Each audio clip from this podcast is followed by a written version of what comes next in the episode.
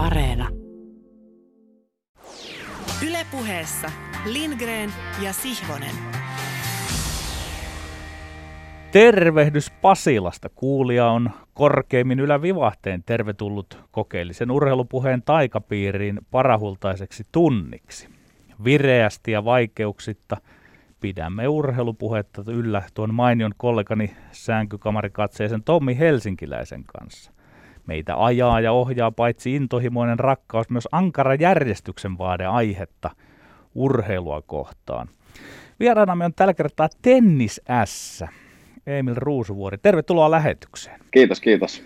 Mistä päin maailmaa nappaamme nyt yhteyden sinuun ja minkälaisen tennisarjen keskeltä käyt puheisiin kanssamme? No, tällä hetkellä ihan tota, himassa ollaan Suomessa ja tuossa tota, on nyt hetki, hetki saatiin, kun kausi päättyi, niin vähän saatiin jopa lomailla, että tällä kertaa se vietettiin tää Suomen puolella, mutta tota, vähän breikkiä ja sitten ensi viikon lopulla niin otettiin reenaa. Tässä on taas viikko menty aika tiukalla kalenterilla, mutta tällainen on Hyvä. tämän hetkinen. Hyvä näin. Kiitos. Me palaamme sinuun ihan tuota pikaa. Seuraavassa, kun puhun urheilusta ja faniudesta, minulla on pelkkä sanain solmitsijain muistinmerkitsijän tärkeä rooli. Joutilas kuulija voi mielikuvitellen katsella meitä Hoon kaupungin kodissamme Alangonmetsän kupeessa, aamukahvipöydässämme. Hän, joka aina aamuisin vetää elämänkelloni vietterin, kysyi, Petsu, eikös tämä Mikko Salasuo ole se sinun Mikko Salasuosi, jonka kanssa olet ollut yksipuolisessa riidassa? Öö, onhan se, tavallaan vastasin murahtain, kun hän näytti sosiaalitieteiden alan opintoihinsa kuuluvaa kirjaa Addiktioyhteiskunta, riippuvuus aikamme ilmiönä, kaudeamus 2013. Hän aloitti luentonsa minulle kuunteluoppilaalle seuraavaan tapaan. Salasuolta on artikkeli kirjassa. Eräs alaotsikko kuuluu jalkapallofanius riippuvuutena. Jaan luennon tähän harppoin ja tiivistäen. Lähteet ovat nyt kuulijan tiedossa. Elämä on nykyään selkeän kaaren sijaan sarja yksilöllisiä valintoja. Jalkapallofanius on riippuvuus, addiktio, toistokäyttäytymistä, sillä on luonteenomaista pakonomaisuus. No, välillä hän hörppää kahvia suloisin huulin ja jatkaa. Liikuntasosiologi Harri Heinosen nimi vilahtaa. Fanius on tiivistymä Peter Pan myytistä, aikuisista miehistä, jotka eivät suostu aikuistumaan. Penkkiurheilu on tie päättymättömään nuoruuteen. Peli ja sen seuraaminen on fanille tapa paeta itsensä rakentamisen projektia. Fani päihdyttää itsensä katsomossa tai sohvalla peliä katsomalla. Näin fani takertuu osaltaan maailmaan ja löytää sijaan tarpeelleen kuulua johonkin. Tosin fani ei kykene pitämään käyttäytymiseensä kriittistä etäisyyttä. Se on pakonomaista omistautumista. Ongelmia syntyy, kun vaikkapa puoliso ja lapset kokevat miehensä ja isänsä sitoutumisen penkkiurheilun vievän heidän aikaan. Vaan sitten hän katsahtaa kauniilla silmillään merkityksellisesti minuun. Kavahdan hieman tuota katsetta luvassa lienee hellä moite. Hän siteraa nyt sanasta sanan salasuota. Konservatiiviset intellektuellit halveksuvat pallon riivaamaa rahvasta. Pitävät fanittamista ala-arvoisena kulttuurin muotona. Punastun ja yskin, mutta hän ei juutu. Hän jatkaa huulet hieman kireämmällä. Fanius on luonut miljoonille miehille turvasataman ja pakopaikan. Pieni pausa. Hän näkyy juoksuttavan hoikkaa sormeaan seuraaville riveille ja päättää oppituntinsa sanoihin, tuossa uppoutumisen tilassa fani luovuttaa minuutensa toistopakolla. Ja mitä minä teen hänen miehensä, kiirehdin koneelle kirjoittamaan kuulia varten ylös tuon kaiken niin hyvin kuin suinkin sen muistin. On upea artikkeli muiden artikkelien lomassa Mikko Salasuolta, teki minuun ja arvatikin kuulijankin sangen väkevän vaikutuksen. Olematta liian laveapiirteinen otaksun, että myös kuulija palaa halusta kuulla Mikko Salasuon puhuvan urheilusta sen eri kanteiltaan. Sen tiimoilta viljelen täällä äh, studiossa ehdottavaa katsettani tuonne päävalmentajamme Hansku Kurkelan suuntaan, luon silmäyksen ja myös Tomi Lindgrenin syviin silmiin. Eikö meidän pitäisi kutsua tänne lauteelle ensi vuoden puolella tämä tutkija Mikko Salasuo? Täällä nyökytellään. Hyvä vaan koska täällä on äänessä tällainen kokeellisen urheilupuheen pohemiklubi, voiko siitä sanoa muuta kuin että me, Olemme. Lindgren. Ja Sihvonen. Kyllä näin on. Ai, fani päihdyttää itsensä, Petteri. Kyllä, eikä välttämättä jokainen fani päihdytä itseä, itseään sinulle, arvon konservatiivi, voin sanoa ongelmaksi asti. Jotkuthan päihdyttää itseään sillä tavalla mukavasti, sopivasti tiistai-iltana vaikka Helmareiden ottelua katsellessaan. Ja siitä kuitenkin onnistuu sitten rauhoittumaan ja menemään nukkumaan ja ehkä jatkaa pientä päihtymistä sitten seuraavana päivänä, jos siltä tuntuu. Me olemme Lindgren ja Siivonen ja me emme ole politiikkaradio myöskään, mikä takia oli, onkin ilo tällä viikolla taas palata Suomen olympiakomitean puheenjohtajaksi nousseen kokoomuspoliitikon viime viikkoisen haastattelun jälkeen taas urheilun tosiasiallisten tekijöiden eli valmentajien ja urheilijoiden äärelle tällä viikolla siis Emil Ruusvuoren kanssa mahtavaa päästä, päästä puhumaan tenniksestä.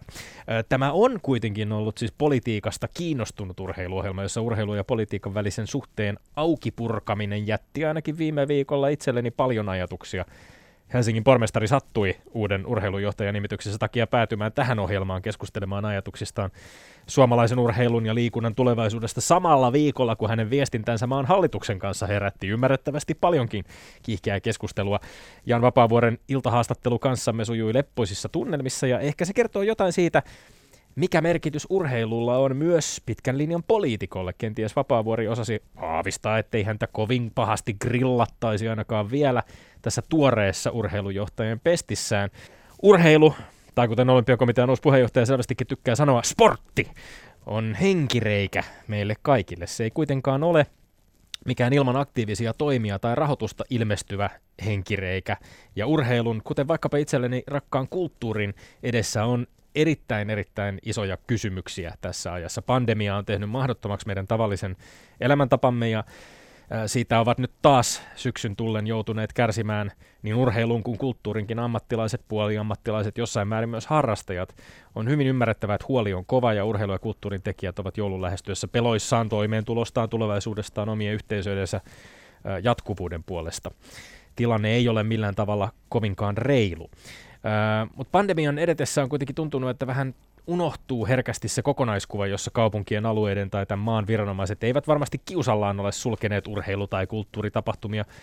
Konserttisaleissa tai urheiluareenoilla ei onneksi ole vielä nähty suuria altistumisia tai tartuntaryppäitä, mutta toisaalta minkä verran me pystymme tällä hetkellä tautia jäljittämään ja tietämään näistä. Kokonaisvaltainen shutdown, tapahtumien alasajaminen, perustuu tällä hetkellä selkeästi siihen logiikkaan, että mitä vähemmän ihmiset massoittain liikkuu yhtään missään, sitä parempi mahdollisuus on saada tätä koko maan koronatilannetta kohennettua ja tartuntoja jäljitettyä. Eri alueet on epäilemättä eriarvoisessa tilanteessa, mutta uhka on olemassa kaikkialla.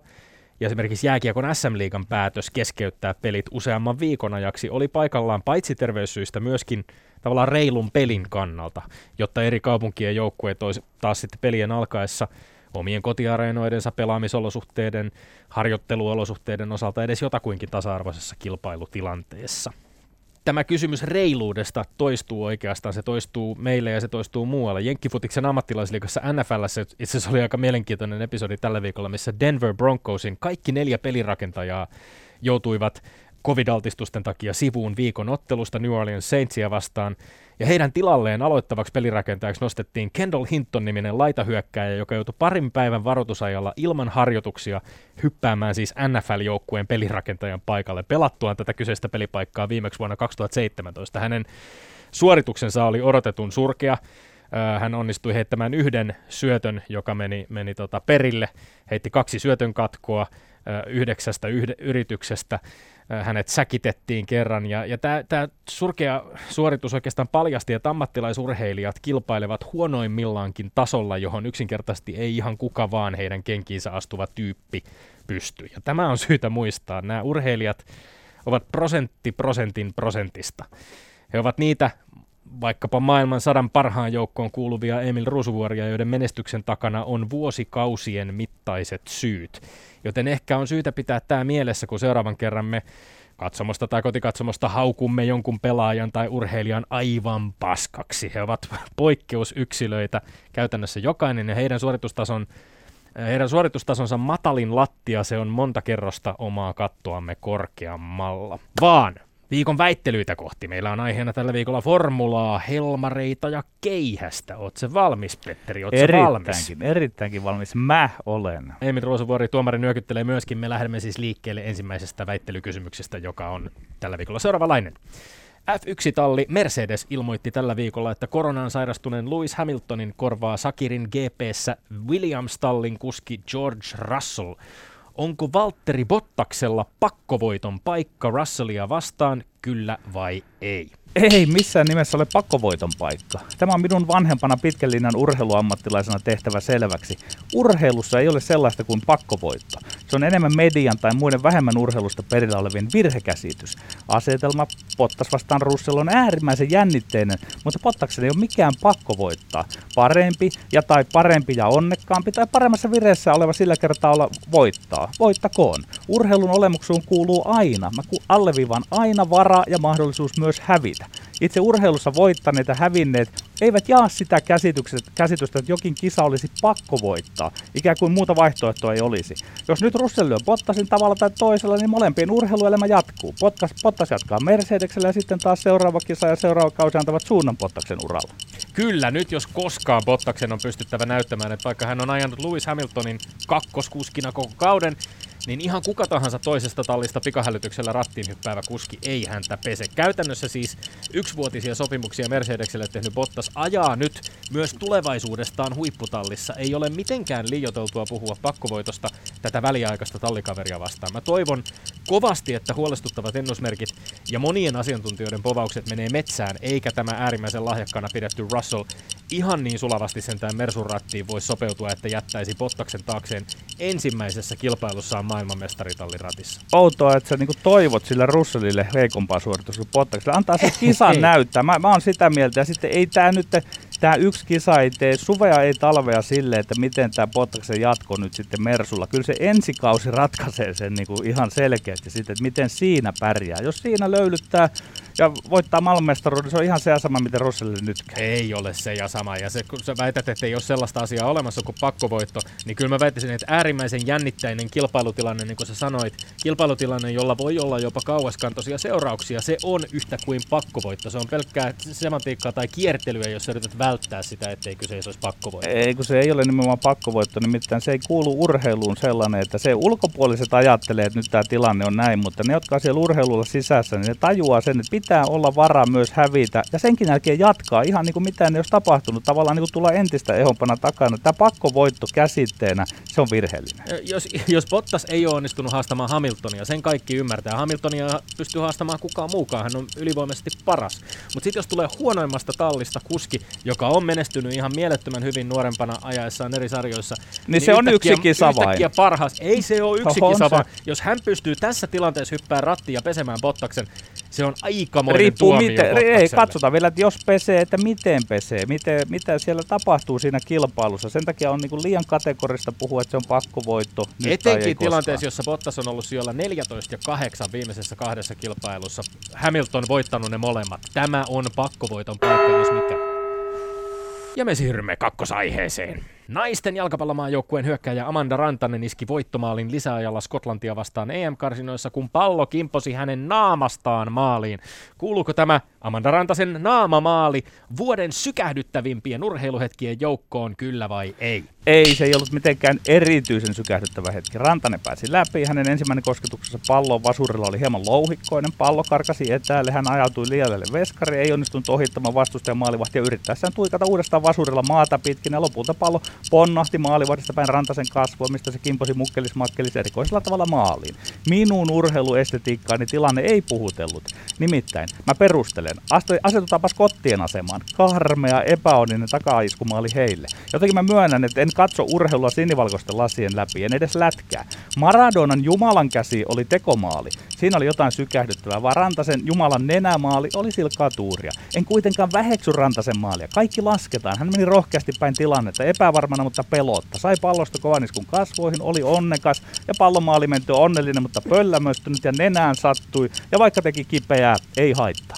Kyllä. Amanda Rantasen voittomaali ei pelkästään kuulu vuoden sykähdyttävimpien urheiluhetkien joukkoon. Mä oon itse valmis nimeämään sen heittämällä vuoden sykähdyttävimmäksi urheiluhetkeksi. Helmarithan on jo urheilugaalan 21 sykähdyttävimpien hetkien listalla ehdokkaana edellisellä voitolla Skotlannista, mutta se voisi päittäin saman tien vaihtaa tähän Rantasen maaliin ja tuoreempaan vierasvoittoon. 2019 MM-kisoissa pelanneista joukkueista eli Skotlannista. Kaikella kunnioituksella myöskin Kalle Rovanperää, Iivo Niskasta, Sami Välimäkeä, Kaisa Mäkäräistä, Santeri Kiiveriä, Aaron Kangasta, Joel Kivirantaa, Kirittäriä ja Huuhkajia kohtaan. Mikään muista näistä ehdokkaista ei vedä vertoja sille täydelliselle hetkessä tapahtuneelle yhdistelmälle taitoa, tuuria, suunnitelmaa, sattumaa, riemua, itkua, tunteiden räjähdystä, joka tämä Rantasen maali aiheutti. Tämä tuppas, myöskin Helmarit hyvin lähelle EM-kisojen lopputurnausta ensimmäisillä kosketuksilla ottelussa lisäajalla osuma-ajassa 94 ja rapiat, ottelun viimeinen potku ja sitten vielä naamalla tehty maali. Tämä on suomalaista futislegendaa ja sykähdyttävyydessään jotain ihan poikkeuksellista. Niin, sinua se sykähdytti, mutta sinulta puuttuu tuosta analyysistä nyt se joukkuepelaaminen. Sitä minä Ei! arvostin siinä tosi paljon, että ensin tiiviisti puolustettiin siellä sitä boksia, oltiin suorastaan vetäydyt ja sitten saadaan Aa. vähän tuommoinen onnenkantainen maali. Niin miten sä Tomi ajattelet nyt sitten, että missä on tätä komiikkaa mukana, niin se, se ohittaa monet hyvät Tämä on mielenkiintoista. Sä väitit, että tämä, maali olisi ollut silkkaa tuuria, minkä perään sanoit, että et väheksy. Puhuit louhikkoisesta kosketuksesta ja että estetiikka ei puhullut, puhutellut sua. Ja Niin minä sen olivat maalinteko hetki. Maalinteko hetki on eri, mutta että sitten se kokonaisuus oli niinku taktinen, Oli sen taktinen näyttö. sykähdyttävän kokonaisuuden osa, johon kuuluu nimenomaan Essi Sainion katko, Tuija Hyyrysen toinen katko, Emmi Alasen upea läpisyöttö, mieletön pystyjuoksu tuoreilla jaloilla, paitsi on välttäminen, koska oltiin omalla Mutta kenttäpuoliskolla. sitten että siihen tulee se, on, se onnen kantamoinen, niin se saa sinut nyt kierroksille Se komiikka tässä. Ja saa- minun, kom, se komiikka ja onnen kyllä. kantamoinen. Minkä takia, se, minkä se takia lisää, tämmöiset vähän niin kuin että ei-urheilulliset? Että, ma, että Matti Niin, Härkönen mutta käännä huutaa. toisinpäin, että meitä vastaan, teitä vastaan olisi tehty ikään kuin tuota naamalla, niin ei, sitten se Tässä niinku, on nimenomaan sehän sitä- on haukuttu maailmalla Tämä on pystyyn tämä maa. Eikä ole. On, on, on. Muun muassa on haukuttu. On, on voitu ihastella.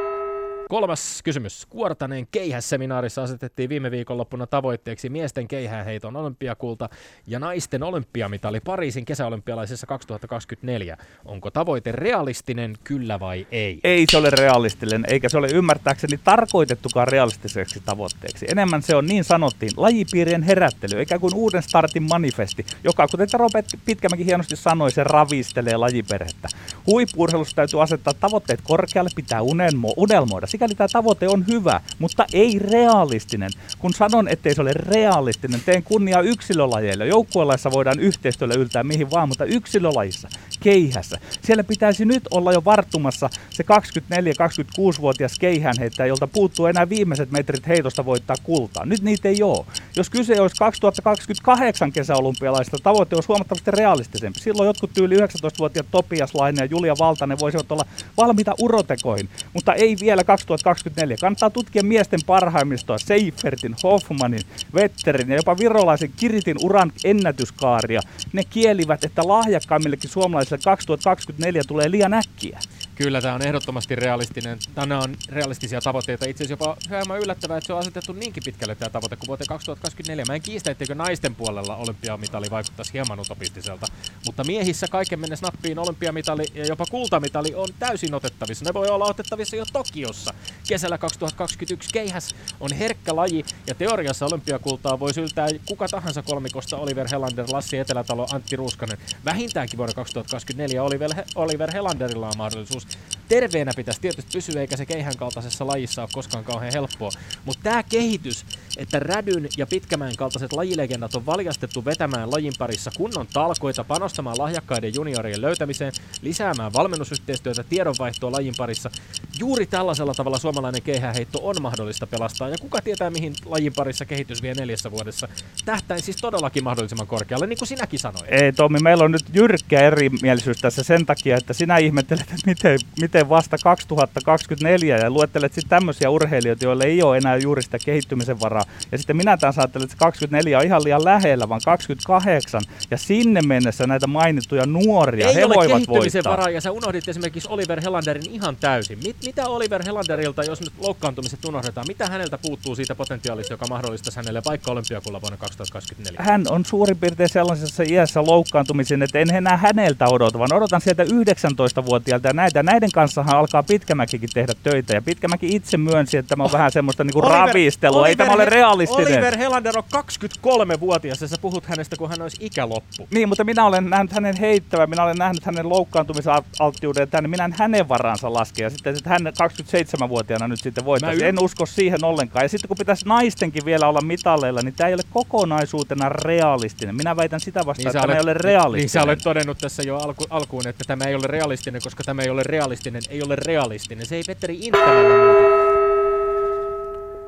Ja sitten annetaan myöhä, myöhäilevällä tuomarillemme puheenvuoro Emil Ruusuvuori. Joo, ei, aloitetaan ihan ekasta vaan, mutta pakko Yes. sanoa, että hyvä, hyviä pointteja erilaisia ja tota, hyvä vääntöä kaiken kaikkiaan, niin tota, kiva No niin. kuunnella. Pallo ei, ei jäänyt, ei tullut hirveästi tämmöisiä tota, unforced erroreita.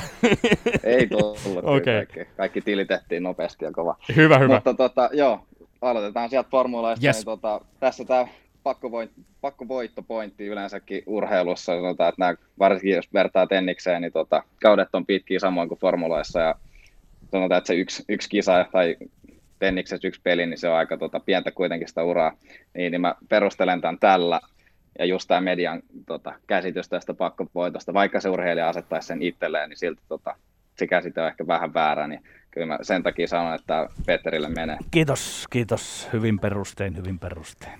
Hyvä pointti nimenomaan kauden pituus yksittäisen kisan osalta, mutta, mutta tietysti se voisi ajatella sitten tämmöisessä yksittäisissä kilpailuissa, jos nyt poikkeusolosuhteissa George Russell pääsee, hänellähän on niin kuin tavallaan, hänellä ei ole mitään hävittävää tässä tilanteessa, että hän hyppää rattiin F1-sarjan heikoimmasta tallista, nolla pistettä tällä kaudella saavuttaneesta Williamsin ratista, saman tien niin kuin kärkitalliin parhaimpaan ja käytännössä siis niin kuin maailmanmestaritallin rattiin. Tämä on varmaan aikamoinen sauma myöskin hänelle sitten, että et kyllähän niin kuin Pottaksen... On totta kai, ja silloin Mm. ollaan niin kuin myös vaarallisimmillaan, sit kun ei ole mitään hävittävää sen on aika lailla lajissa kuin lajissa. Ja sitten toisaalta tämä Russellin täytyy aika kova ajo ajaa tähän kohtaan, koska hänen varansahan on laskettu ehkä Mercedeksellä jotain, jotain tulevaisuutta näin. Et ei, mä oon vähän tuosta eri mieltä, mutta onneksi piste on jo minulla vai haluatko riitauttaa? Ei, ei miss, Ai missään, no nimessä, hyvä. ei missään nimessä. Hyvä. Mielenkiintoista päästä näkemään, mitä tässä, mitä Kyllä. tässä GP-kisassa käy. Joo, Toivottavasti- sanoa, että mä en lajista tiedä tarpeeksi, voisi noin pikkoa. Menemme kakkosaiheeseen, eli tässä puhuttiin yes. Helmareiden voitosta tällä viikolla Skotlannista EM-karsinnoissa.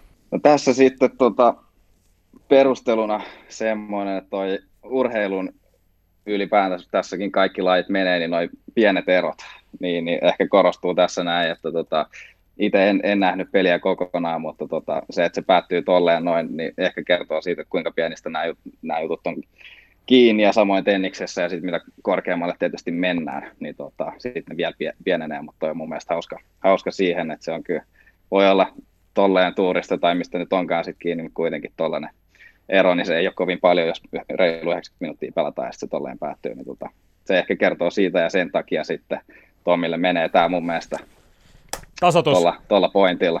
Tässä jäi, jäi, jäi tota, puhumatta muun muassa tämä, niin kuin, tämä viraalipuoli. Mua kiinnostavaa oli kuulla sitä, että sä totesit, Petteri, että, että tota, maailmalla tätä, tälle olisi jotenkin niin kuin naureskeltu tälle maalille. Saat olla Brittein saarilla vähän. Se, ehkä vähän, Skotlannissa joo, voi olla joo. jo, ja Skotlannissa oli vähän semmoista analyysiä tietysti, tai Brittein saarilla tehty, että, että Skotlanti olisi ansainnut tämän ottelun voittaa. Onhan se siis, niin kuin Emilkin sanoi, siis pienestä kiinni, että tämä, tietysti niin kuin Suomi oli kovan paineen alla loppuhetkillä, ja ei siinä paljosta puuttunut, etteikö tämä matsi olisi, olisi kääntynyt Skotlannin voitoksi, siinä oli hirveä paine.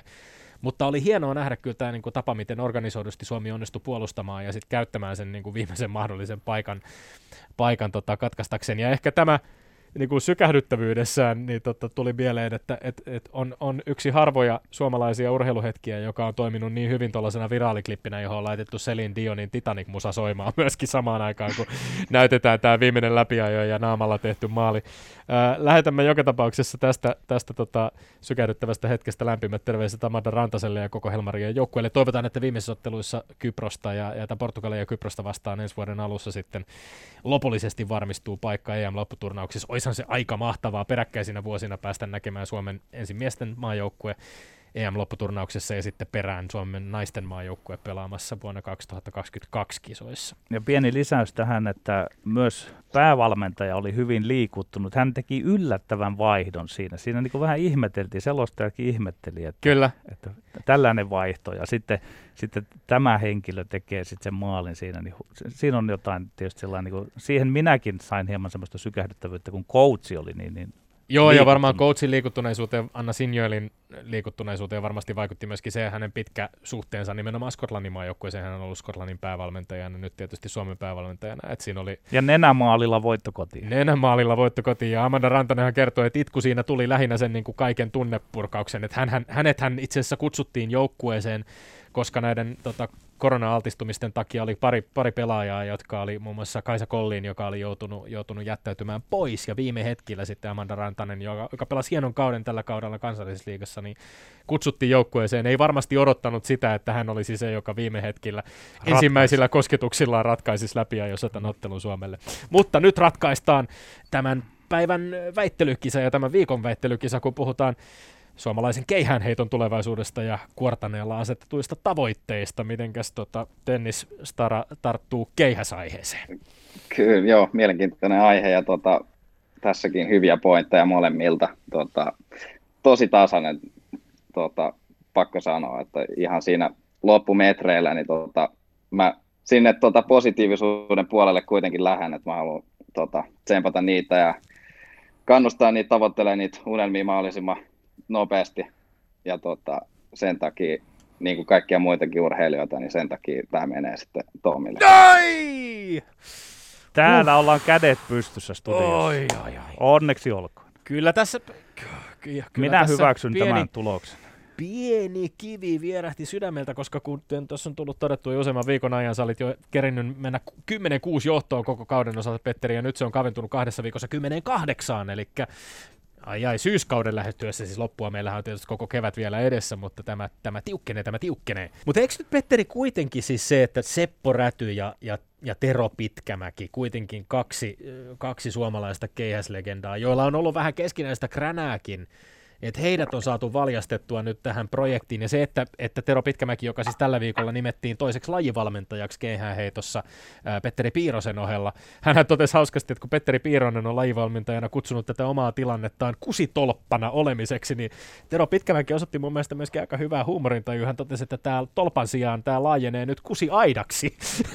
eli, eli tota, nyt, nyt on kaksi, kaksi lajivalmentajaa, ja kuitenkin tuntuu siltä, että keihäsyhteisössä yritetään nyt puhaltaa kovasti yhteen hiileen, että, että niitä nuoria lahjakkuuksia löydettäisiin. Kyllä mahtava homma, että se, se on hyvä, että nyt asialle tehdään jotain, ettei sitten käy niin kuin vaikkapa tuota, mäkihypylle, että sitten jälkikäteen voivotellaan, että tehdään nyt se tavallaan yritys, vakava yritys muuttaa se. Ja kyllä siinä niin kuin pitkämään tämmöistä persoonaa ja karismaa ja, ja totta kai se on hieno asia, että jos, vielä jos saisivat sen Pauli Nevalan sieltä niin kuin siihen yhteistyöhön mukaan, mutta se taitaa olla mahdotonta, että Seppo Räty, Räty taipui. Hieno homma. On, ja Pauli Nevalalle tämän viikon synttärisankarille myöskin. Ja kiitokset lämpimästi viikon tuomarille Emil Ruusuvuorelle ansiokkaasta tuomaroinnista. Yle Puhe. No niin, sitten Emil Ruusuvuori, ATP Tourin sivuilta vähän sinun tietojasi. 21 vuotta, pituus 188 senttiä, oikea kätinen, kahden käden rysty, aikuisten tasolla ammattilaiseksi vuonna 2018, olet kotoisin Helsingissä, Helsingistä valmentaja, äh, italialainen Floridan kautta Suomeen asettunut Federico Ricci. Tuoreena vi- tietona tällä viikolla kuultiin myöskin, että, että sinut on valittu kuuden pelaajan ehdokaslistalle ATPn vuoden tulokkaaksi. Mahtavaa, että pääsit ohjelmaan vieraaksi ja vielä kerran lämpimästi tervetuloa. Kiitos. Sinun tiedetään täräyttäneen urheiluruudussa jo pienenä paikana, olikohan kahdeksanvuotiaana, että tavoitteenasi on nousta ATP-listalla maailman kymmenen parhaan pelaajan joukkoon. Kerropa nyt, mikä on tämänhetkinen arviosi siitä, että milloin tämä tavoite tulee toteutumaan? Joo, se on tota, hauska klippi kyllä. Ja, tota, ihan oikealla, oikealla jäljellä oltu silloin, että ei tota, mitään aikarajaa tuohonkin nyt aseteta, mutta tota, sitä tavoitellaan koko ajan päivä päivältä ja katsotaan. Voitko analysoida sitä, että vähän tähän liittyen, että mikä ihme sinusta teki semmoisen niin kuitenkin poikkeuksellisen tapauksen, että niin nuorena se vitsa oli jo väännettävä ja innostuit ja rakastuit lajiin ja sitten vielä annoit tuommoisia lausuntojakin. Että johtuuko se perhetaustasta vai jostain sinun persoonallisesta jutusta? Tuo on aika harvinaista kuitenkin tuolla tavalla. Joo, ei, täytyy sanoa, että en ole kyllä ihan varma itsekään, että miten on ton ikäisenä tajunnut tuollaisia juttuja sanoa, mutta tota, emme ihan pikkupuolesta lähtien, niin kyllä se tennis oli aina ykkönen ja siitä milloin viisivuotiaana aloitti, niin kyllä se niin muutamia lajia kokeiltiin, ja, tota, mutta ei siinä ikinä ollut. Tennis oli aika lailla se ykkönen ja siellä vietettiin sit varmaan niin paljon tunteja vaan siellä tuo Meilahden kuplassa, että sitten jotenkin se ajatus siitä sitten syntyi ja tota, sitten se näköjään pystyi sanoa myös ka- kameralle, mutta tota, en tosiaan tiedä, mistä, mistä, mistä on tällaista osannut sanoa. No sä sanoit viisivuotiaana. Perutellaan nyt, lähdetään oikein niin kuin alku, alkumetreiltä liikkeelle ja, ja tota, sieltä, mistä kaikki sai alkunsa, eli Helsingin kisahallista, Kisikseltä. Öö, tapa, jolla sä jolla sä päädyit tennispelaajaksi, sehän oli siis tavallaan täyttä sattumaa. Mä lainaan tässä Helsingin Sanomien Heikki Miettisen artikkelista pätkää ensimmäisen valmentajasi Mika Muilun puheesta. Ja, ja tämä puhe, puhe kuuluu näin. Emppu löi sulkapalloa pään yli ja osuma oli ylhäällä. Sen jälkeen Emil meni koripallokentälle ja kuljetti palloa pääpystyssä. Sitten kun näin Emilin tekevän voimistelupaikassa jotain kärrynpyöriä, menin kysymään keitä he ovat ja esittelin itseni.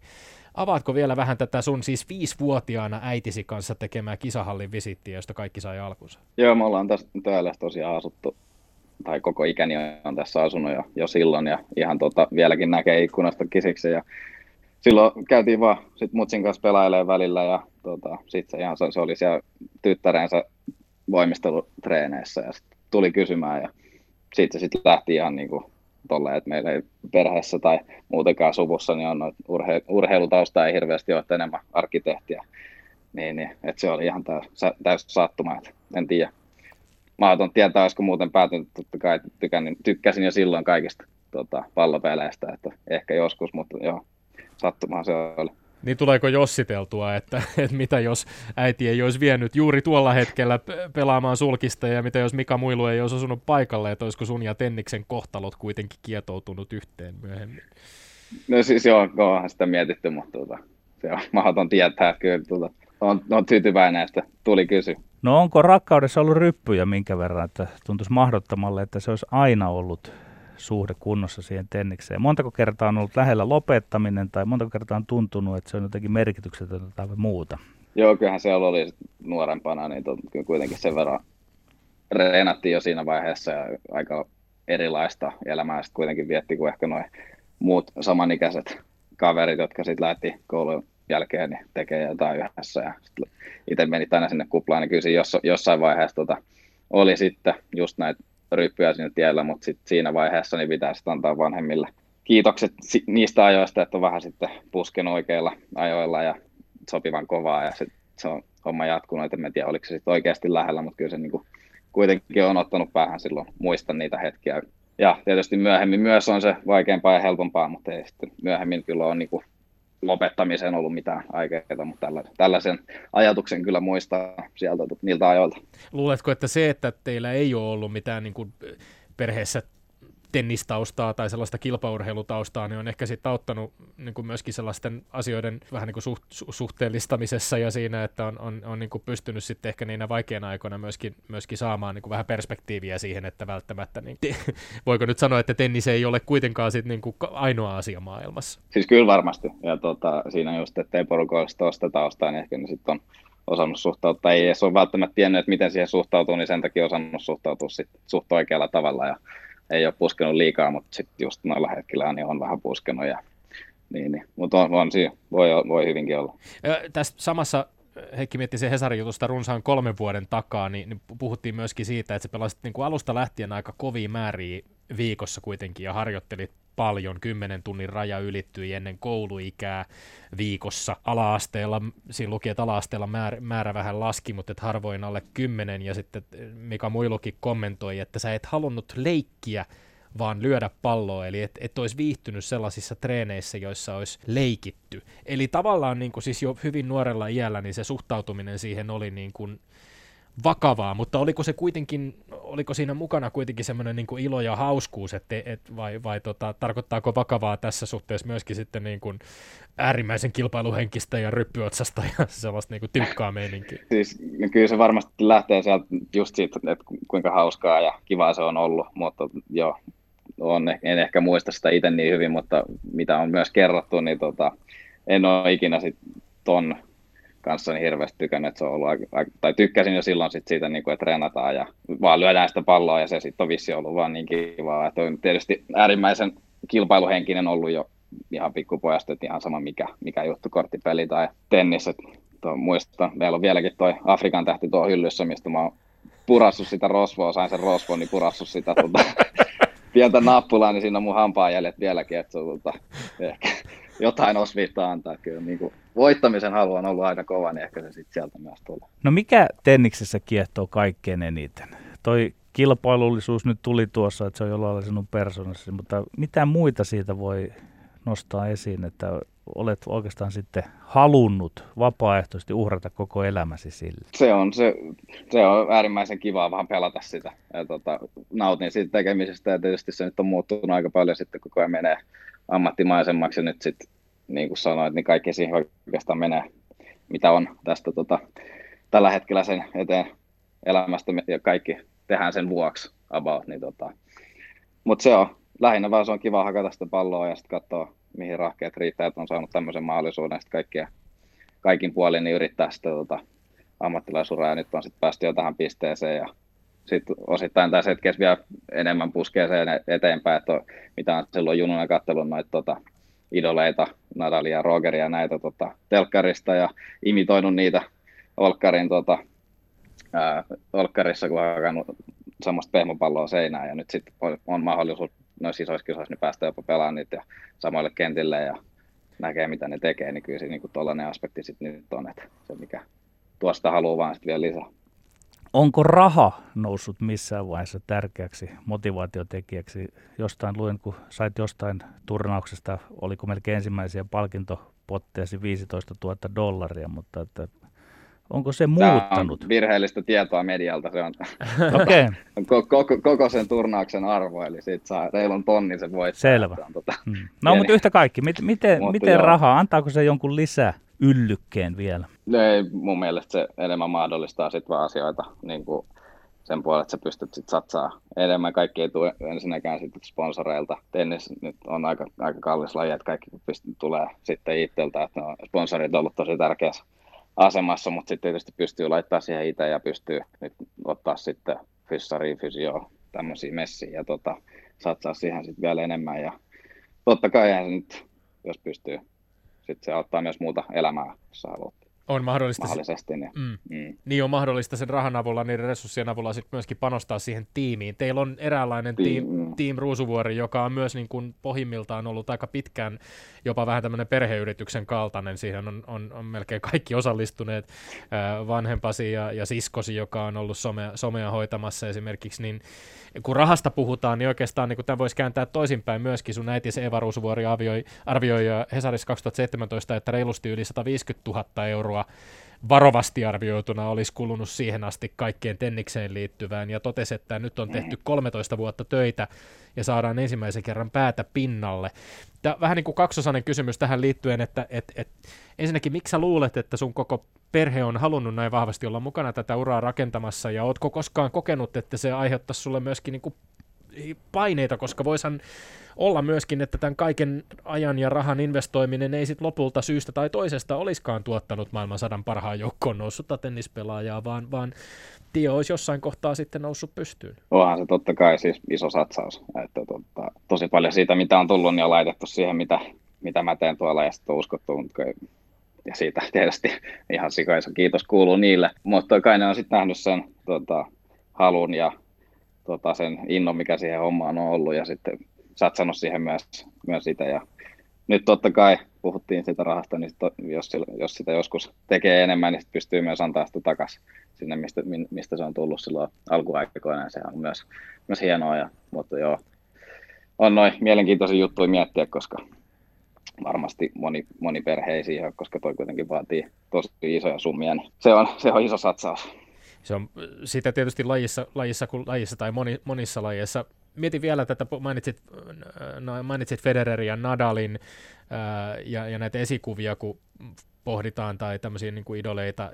Itse kun olin pieni, niin paras suomalainen tennispelaaja oli, oli veli Paloheimo, joka nousi maailmanlistalla korkeimmillaan, korkeimmillaan siellä 48, pääsi kerran Grand Slamin puolivälieriin Sitten taas jos mennään sun lapsuuteen, olit parivuotias oikeastaan, kun Jarkko Nieminen breikkasi, äh, breikkasi tota, urallaan ja, ja sun lapsuudessa sitten nuoruudessa suomalaiseen tennikseen oli ilmaantunut tällainen uusi, uusi johtotähti, joka oli parhaimmillaan ATP Rankingin 13 pitkällä urallaan olisi 13 kautta maailman sadan parhaan pelaajan joukossa, niin millainen merkitys on ollut herralla nimeltä Jarkko Nieminen sinun urallesi? Kyllähän se, sitä silloin pikkupoikankin jo seurattiin, että on vieläkin kuvaa jossain, tota, kun mä pyydän siltä Nimmaria siinä IPP Openissa siinä keskuskentältä se pelasi ja, tota, ja nyt se on tietysti kasvanut myös siinä mielessä, että se on Davis Cupin kapteeni meille ja tota, se on myös mun coachin kanssa.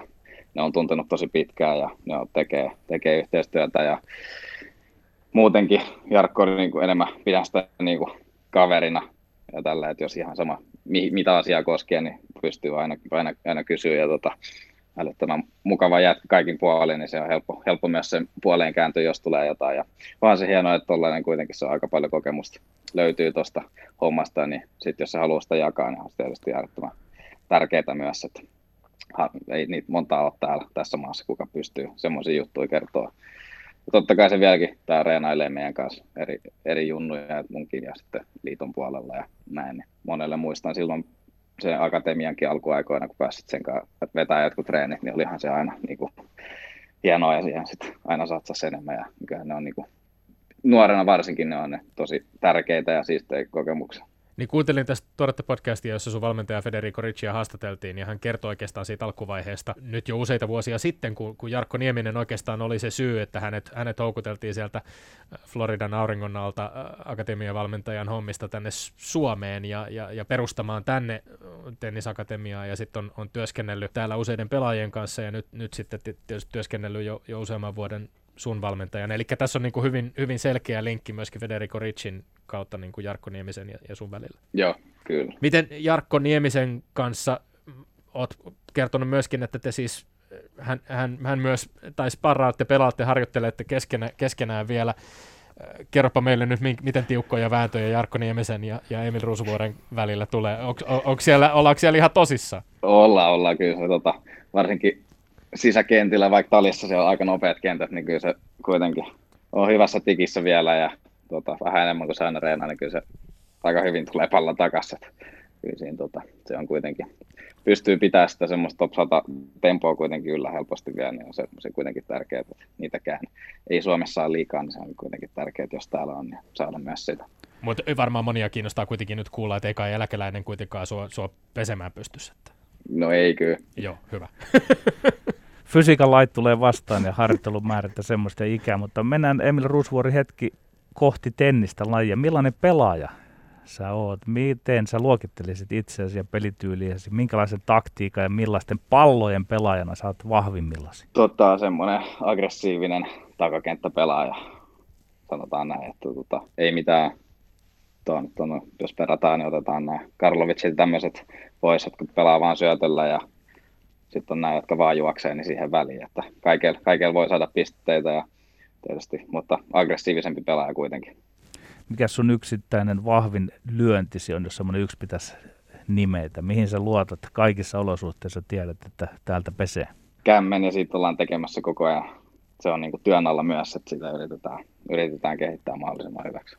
No minkälaiset vastustajat sulle on kaikkein hankalimpia ja minkälaisella alustalla, että sit jos pyöräytetään sen niin päin? Kyllä se tota, menee sitten sinne, sanotaan semmoinen tosi hidas massakenttä ja sitten joku, joka vaikka no ei silloin hirveästi, mutta ehkä tota, olosuhteina semmoiset, ja se tietysti tulee ihan sitten sieltä, että on kaikki, ketkä tää Suomessa vetää, niin on jo junnusta asti, niin tätä nyt vedetään yhdeksän kuukautta vuodesta, niin sisä kovalla kentällä, niin totta kai näkyy sitten jossain vaiheessa, että se tuntuu luontevammalta, että se on ihan sama kuin ne monet espanjalaiset tykkää sitten, ehkä niin nykyään enää, mutta tota, se, millä sä pelaat eniten, niin totta kai se tuntuu myös luontevimmalta. Miten se, ko, ko, käydään vielä vähän kiinni tätä, että jos, jos ajatellaan nyt, nyt sun kämmentä tai ajatellaan sitä rystylyöntiä ja ajatellaan syöttöä ja sitten jos puhutaan, mainitsit tuossakin, että niin kuin kämmenestä halutaan tehdä vielä, vielä parempaa, vielä vahvempaa asetta. Avaa vähän sitä, minkälaisia asioita te sitten niin kuin treeneissä teette. miten se sinun kaltainen 21-vuotias tennispelaaja niin kuin kehittää tätä kämmenlyöntiään vielä paremmaksi? M- minkälaisilla treeneillä? Siellä kyllä treenataan niin kuin ihan kaikkea tässä, mitä, mitään ei ole sitten, niin kuin, mitä ei pitäisi kehittää, mutta tota, nyt ollaan aika paljon siihen keskitytty, että vielä semmoinen juttu, että noi ö, olosuhteet ja varsinkin alustat ja pallot niin on menossa koko ajan hitaampaan suuntaan. Ja tota, sitten tällä tasolla, millä nyt pelaa, niin noin kaverit liikkuu aika hyvin, että tulee aika monta palloa takaisin. Se on, sitten vaan kämmenellä saa vähän enemmän vauhtia, vauhtia pallon kaikki. Ja sitten miten sitä nyt treenataan, niin ihan, lähtee sitten myös ihan sieltä voimasta. Mutta ei pelkästään, kyllä sit on myös tekniikasta, että se mitä sulla on, niin sit se pitäisi suunnata niin hyvin siihen. Mitään tota, virheitä siellä ei tapahdu siinä sanotaan vaikka linjassa, että kaikki menee puhtaasti ja sitten se ihan kovuus ja tarkkuus, että tarkkuus myös, että jos pystyt lyömään lähemmäksi sitä viivaa ja mitä kovempaa, niin sen parempi. Kuin tarkkaa hommaa tuo on, kun sitä tekniikkaa korjataan tai muutetaan tai opitaan jotain vanhaa virhettä pois. Kuinka hyvin se pysyy sinulla itsellesi hallussa vai tarvitsetko sitä valmentajan ulkopuolista virhesilmää ja sitä jatkuvaa huomauttamista vai onko se sinulla sillä että kerran opit, niin sitten se pysyy? Ei, kyllä se on sen takia se valmentaja siellä on varsinkin näin nuorena, niin sitten just sit vanhempana sen takia sitä ei ehkä niin paljon tarvii, mutta tälleen nuorena niin se on äärettömän tärkeää, että jos kuitenkin tuollaiset jutut, niin se näkee niin paljon paremmin ja pystyy sitten heti sanoa, tai muistuttaa, tai sitten kun se on opittu, niin muistuttaa sitten, jos siitä näkee taas, että alkaa mennä jokin muualle, niin kyllä se on ihan, ihan tota, ilman sitä, niin olisi kyllä tosi vaikea. Federico Ricin lisäksi sun valmennustiimiisi kuuluu myöskin pari vuoden, kanssa, pari vuoden ajan sun kanssa työskennellyt fysiikkavalmentaja Pirpa Takki. Hesarin jutussa esimerkiksi oli, oli tota, tämän vuoden toukokuulta puhuttiin lyönneistä, liikkumisesta, jaksamisesta, koska, koska tietysti turnaukset on, on pitkiä.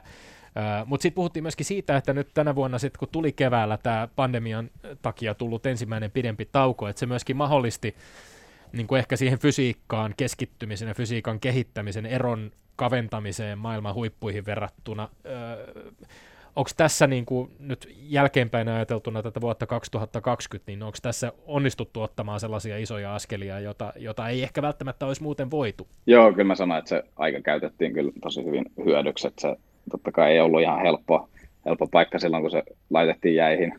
Tietysti sille nyt ei, ei voi kukaan mitään, mutta tota, oltiin tosi lähellä. Mä jäin siihen ranking 101 ja tota, oli just pääsemässä isompiin kisoihin.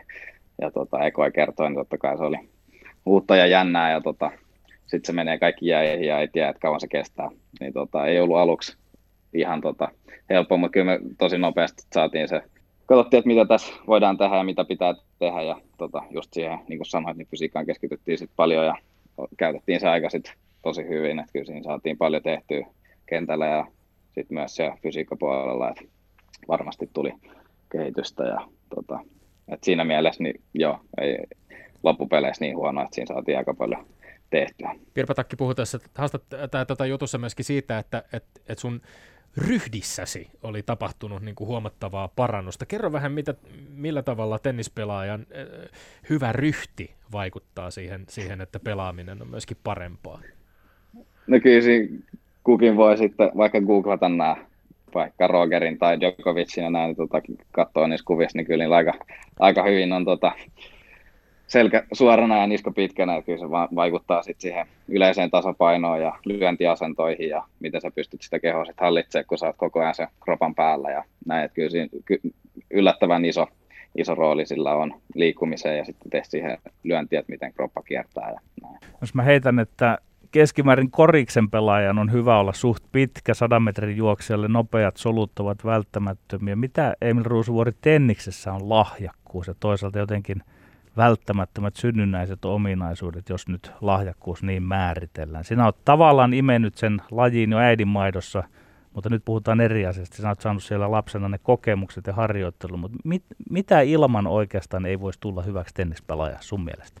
Tota, ehkä vähän erilainen laji siinä mielessä, että se on kuitenkin, sieltä löytyy se niitä jätkiä, jotka on 220 pitkiä ja sitten on lyhyimmät on 170 jotain, että se on kyllä se on iso ja sitten on aika eri mallisia ja näin poispäin. Ja, niin että on sitä niin kuin skaala ehkä vähän isompi tässä lajissa, että voi, voi niin kuin eri, eri avuilla pärjätä ja kaikki sit, se on enemmän sit siitä, että miten sä maksimoit sit sen sun, sun potentiaalia ja miten tota, niin, miten sä saat ne sun, sun kyvyt niin mahdollisimman hyvin sitten esiin. Ja tietysti riippuu paljon työmäärästä ja näin ja miten ne pystytään kehittämään mahdollisimman hyviksi, mutta se on sitten, joo, niitä on tosi paljon erilaisia. Et hyvin erilaisista synnynnäistä lähtökohdista voi olla, mutta onko, onko joku käsi silmäkoordinaatiota, jota oletko törmännyt semmoiseen? Kyllähän siis joo, joo ja tota, sit mennään tota, vaikka sen lajin kärkeä tai ihan otetaan vaikka top 100, top 200, niin kyllähän ne kaikki niin kuin, sanotaan, että se fysiikka on kaikilla äärimmäisen hyvä. Se, just se silmäkäsikoordina, kaikki se tota, ajatus ja tämmöinen ja lyönnin te- tekniikka niin on kyllä niin kuin aika, aika niin kuin siellä just missä pitää, ettei siellä tuollaiset perusjutut nyt on pakko olla kunnossa ja ne, ne sitten tietysti ne on löydyttävä, jos sä haluat sinne, ettei se tota, ilman niitä onnistu. Ja sitten niillä ihan parhailla on tietysti jotkut semmoiset kyvyt, millä ne voi erottua muista vielä, mutta noin perusjutut niin on sitten löydettävä. Tennis on äh, yksilölajina, jos nyt puhutaan kaksin, kaksin, peli, kaksin pelaajan äh, tota, pelaamisesta, niin, niin se on aika erilainen verrattuna ehkä moniin muihin yksilölajeihin, jossa nämä suoritukset tapahtuu joko ihan puhtaasti yksin, tai vastaan isompaa joukkoa urheilijoita tai sitten mahdollisesti jossain kamppailulajissa tietysti ihan niin kuin läheisessä väännössä sen vastustajan kanssa. Tenniksessä on se kohtuullisen kookas kenttä, jonka verkon molemmilla puolilla vastustajat olette. Mua ehkä kiinnostaisi vähän kuulla vielä siitä tavallaan tunteesta tai siitä fiiliksestä, mikä, mikä parhaimmillaan, usein ollaan puhuttu tässäkin lähetyksessä flow-tilaan pääsemisestä ja siitä, että kun, kun kaikki tuntuu sujuvan, kun lyönnit menee kenttään, ei tuu niitä helppoja virheitä, kun pystyt pakottamaan vastustajan, eh, ehkä iskemään vastustajan heikkouksiin. Kuvaile vähän, miltä se niinku tuntuu kaikkein parhaimmillaan siellä kentällä, kun, kun saat niin sanotusti vastustajan köysin siellä jossain tota, kymmenen metrien päässä. Joo, kyllähän laji kuin laji, niin kaikki urheilijat sen tietää, että se fiilis on se, mitä no sitä on vaikea hakea, mutta siinä niin kuin kaikki haluaa sen ja tota, sitten kun siinä on, niin tota, onhan se ihan uskomaton, että se on, siinä on kuitenkin niin iso sit semmoisella päivällä, sit kun se on vaikeaa, niin se tuntuu, että miten siinä voi ollakaan niin iso ero, mutta tota, onhan se, se on ihan, no se on just, minkä takia varmaan tätä lajia myös tehdään, että siinä, niitä hetkiä kun pääsee kokemaan, niin ne on kyllä jotain aika uskomatta, ja sitten siinä on myös kaikki ne, jos pääsee tota, isoille stadionille, vaikka otetaan nyt vaikka se Davis Cup sit Suomessa pääsee tuollaiselle koko se yleisö on sun puolella ja sitten kaikki kulkee, niin onhan ne, ne hetket on unohtumattomia ja tota, se on niiden takia tota varmaan pelataan. Niin sä tä, tästä mainitsit Davis Cupin, äh, Davis Cupin tiukassa väännössä Suome, Suomi-Itävalta. Davis Cup-ottelussa siis äh, onnistuit kukistamaan maailmallista vitosen Dominic-tiimin. Vielä aika selvin lukemin 6-3, 6-2 ja Yle Urheilu esimerkiksi kuvasi tätä yhdeksi kaikkien aikojen suurimmista suomalaisista tennisvoitoista. Ää, äh, hymyilyttää ilmeisesti ajatella edelleen tätä Davis Cup-viikonloppua Espoossa. On se joo, kyllä. Ihan tota, parhaita muistoja koko lajista, mutta tuossa myös se, että se on yksi peli sitten ää, muiden joukossa niin kuin periaatteessa, että se on kuitenkin tällä hetkellä se maailma, mitä se on kolmonen ja että se on se kausi on pitkä, että sitten se pitää pystyä tekemään se koko vuoden ja se ero ehkä sitten on se siinä mun ja sen välillä sitten tällä hetkellä, mutta tota, joo, yksittäisissä niin mitä, voi, mitä vaan voi tapahtua. Mutta varmaan tämä anto kuitenkin, sulla oli silloin, sä olit silloin maailmallisten siellä 163, et ollut pelannut vielä mm. ATP-turnauksissa, pystyt voittamaan yhden maailman parhaista tennispelaajista, vaikka kuinka olisi ehkä ollut vähän, on puhuttu, että oli vähän flunss, flunssaa ollut hänellä US Openin jälkeen ja ei ollut välttämättä parhaimmillaan, mutta tiimin, joka on mm on tosiaan niin kuin ihan maailman kärjessä, josta tuli tänä vuonna US Openissa Grand Slam voittaja, niin, niin kyllä se varmaan sulle siis antoi ihan uudenlaista boostia siihen, että, että kaikki tuolla niin kuin kovimmatkin pelaajat on hyvänä päivänä kukistettavissa. Joo, ihan varmasti se on se ihan törkeä iso voitto ja ihan niin kuin boosti niin ihan älytön, että siinä kuitenkin sitten konkretisoituu se, että sä tiedät, että se rahkeet riittää ihan ketä vastaan vaan ja se on ehkä urheilus muutenkin se, että ei oikeastaan väliä se, ei pitää tajuta, että ei sillä ole väliä, kuka siellä on siellä toisella puolella, että se riippuu mitä sä itse teet ja just, että mitä vaan voi tapahtua urheilussa ja näin, niin sen sitten sit vielä niin kuin, tietää, että se on, mutta sitten kun se vielä tapahtuu, niin sitten se niin kuin käsittää ja näin, niin se tuo itseluottamusta ihan sikaan. Sitten Emil Rusvuor, kun sulla on oikea huippupeli, niin mistä, mitä silloin tapahtuu? Mistä sä tunnistat sen ja miten sä koet sen? Kyllä siinä ihan eri fiilis on siinä, miten sä ihan sen pallon tunnet, että miten se miten se lähtee ja minne se menee. Et, ja sitten liikkumisessa ja just se, ehkä itsellä just se, että miten tota, mihin kohtaan se niitä palloa on aika aggressiivinen pelaaja, niin se, että ne menee, tuntuu, että ne menee väkisinkin sinne oikeisiin, oikeisiin paikkoihin, niin silloin tietää, että on tota, kaikki kondiksessa ja tota, ei muuta kuin hanaa vaan ja se on, tota, se on siisti fiilis. Miten liikkuminen, tuntuuko se li- usein, itse muistan hyvin elävästi, olin onnekas ja pääsin näkemään esimerkiksi tämän Jarkko Niemisen ja Roger Federerin näytösottelun, jossa niin kuin Federerin näkeminen läheltä ja se hänen niin kuin lähestulkoon tanssi siellä kentällä, se miten, miten niin kuin jalat liikkuu ja miten hän liukuu ja osaa ennakoida. Onko siinä sellaista niin kuin sel- selkeää myöskin, että et hu- huomaatko, onko se jotenkin intuitiivista jopa, että niin kuin osaa myöskin ennakoida ja, ja liikkuu kentällä sellaisella tavalla, että, että on oikeassa paikassa joka hetkellä? Joo, kyllä se, kyllä se siinäkin tuntee, että se just menee niin kuin silleen, semmoinen hyvä flow just siinäkin, että se vaan tuntuu, että se menee eteenpäin ja just pystyy lukemaan sitä peliä niin kuin vähän paremmin kuin ehkä muina päivinä ei tunnu yhtään tahmelta ja näin, kyllä siinäkin tuntee, tuntee ero. Tarvitaan lopuksi vielä kiinni vähän tähän nykyhetkeen. Sullahan siis tosiaan sensaatiomainen vuosi 2019. Olit vielä sairastanut siis vuoden alussa keuhkokuumeen, sitten ilmeisesti mykoplasman. Alkuvuosi meni käytännössä niin kuin pipariksi tämän sairastelun takia. Siitä nyt sitten kelataan ajassa puolitoista vuotta eteenpäin, joka on kuitenkin aika lyhyt aika viimeiseen marraskuun 30. päivän tota, maailmanlistaa, jolla sun sijoitus on 86. Ni, niin tota, tässä on t- tapahtunut paljon kummallisia asioita ja vuosi 2020 ei varmaan niin kuin vastannut ihan, ihan kauheasti niitä odotuksia, mitä sulla oli varmaan alkuvuoteen niin kuin hirveät odotukset ladattuna ja sitten yhtäkkiä pandemia Indian Wellsista kotiin ja, ja tavallaan maailma uuteen, uuteen asentoon, mutta kuitenkin voi, voi varmaan ajatella näin jälkeenpäin katsoa tätä vuotta 2020, että, että asiat on edelleen, niitä steppejä edelleen eteenpäin on, on tullut otettua, ja, ja vielä nyt esimerkiksi tämä Kazakstanin ATP-turnaus lokamarraskuun taitteessa, jossa, jossa pääsit ensimmäistä kertaa ATP-välieriin, niin, niin aika isoja steppejä, eikö niin?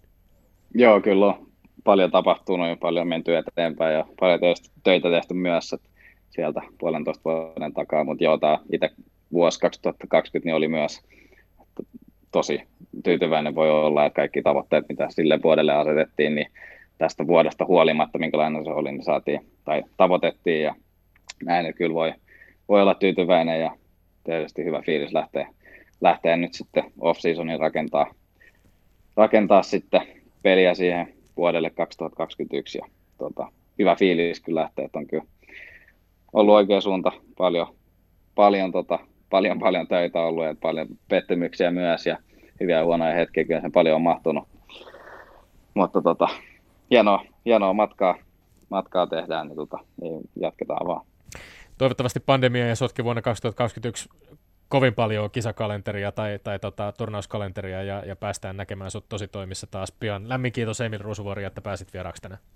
Kiitokset. Ja sitten loppuun Tommi Lindgrenin maineikkaat urheiluterveiset. Ää, ranskalais-erotuomari Stefani Frappard, joka teki tällä viikolla historiaa. Hän oli keskiviikkoiltana ensimmäinen naispuolinen erotuomari miesten mestarien liigan ottelussa, kun tuomitsi Juventuksen ja Kiovan Dynamon välisen ottelun. Edelleen lasikattoja rikotaan ja se on hyvä näin. Me olemme Lindgren ja Sihvonen, pitäkää maskit naamalla ja pysykää tyylikkäin. Kansi kiinni ja kuulemiin. Ylepuheessa Lindgren ja Sihvonen.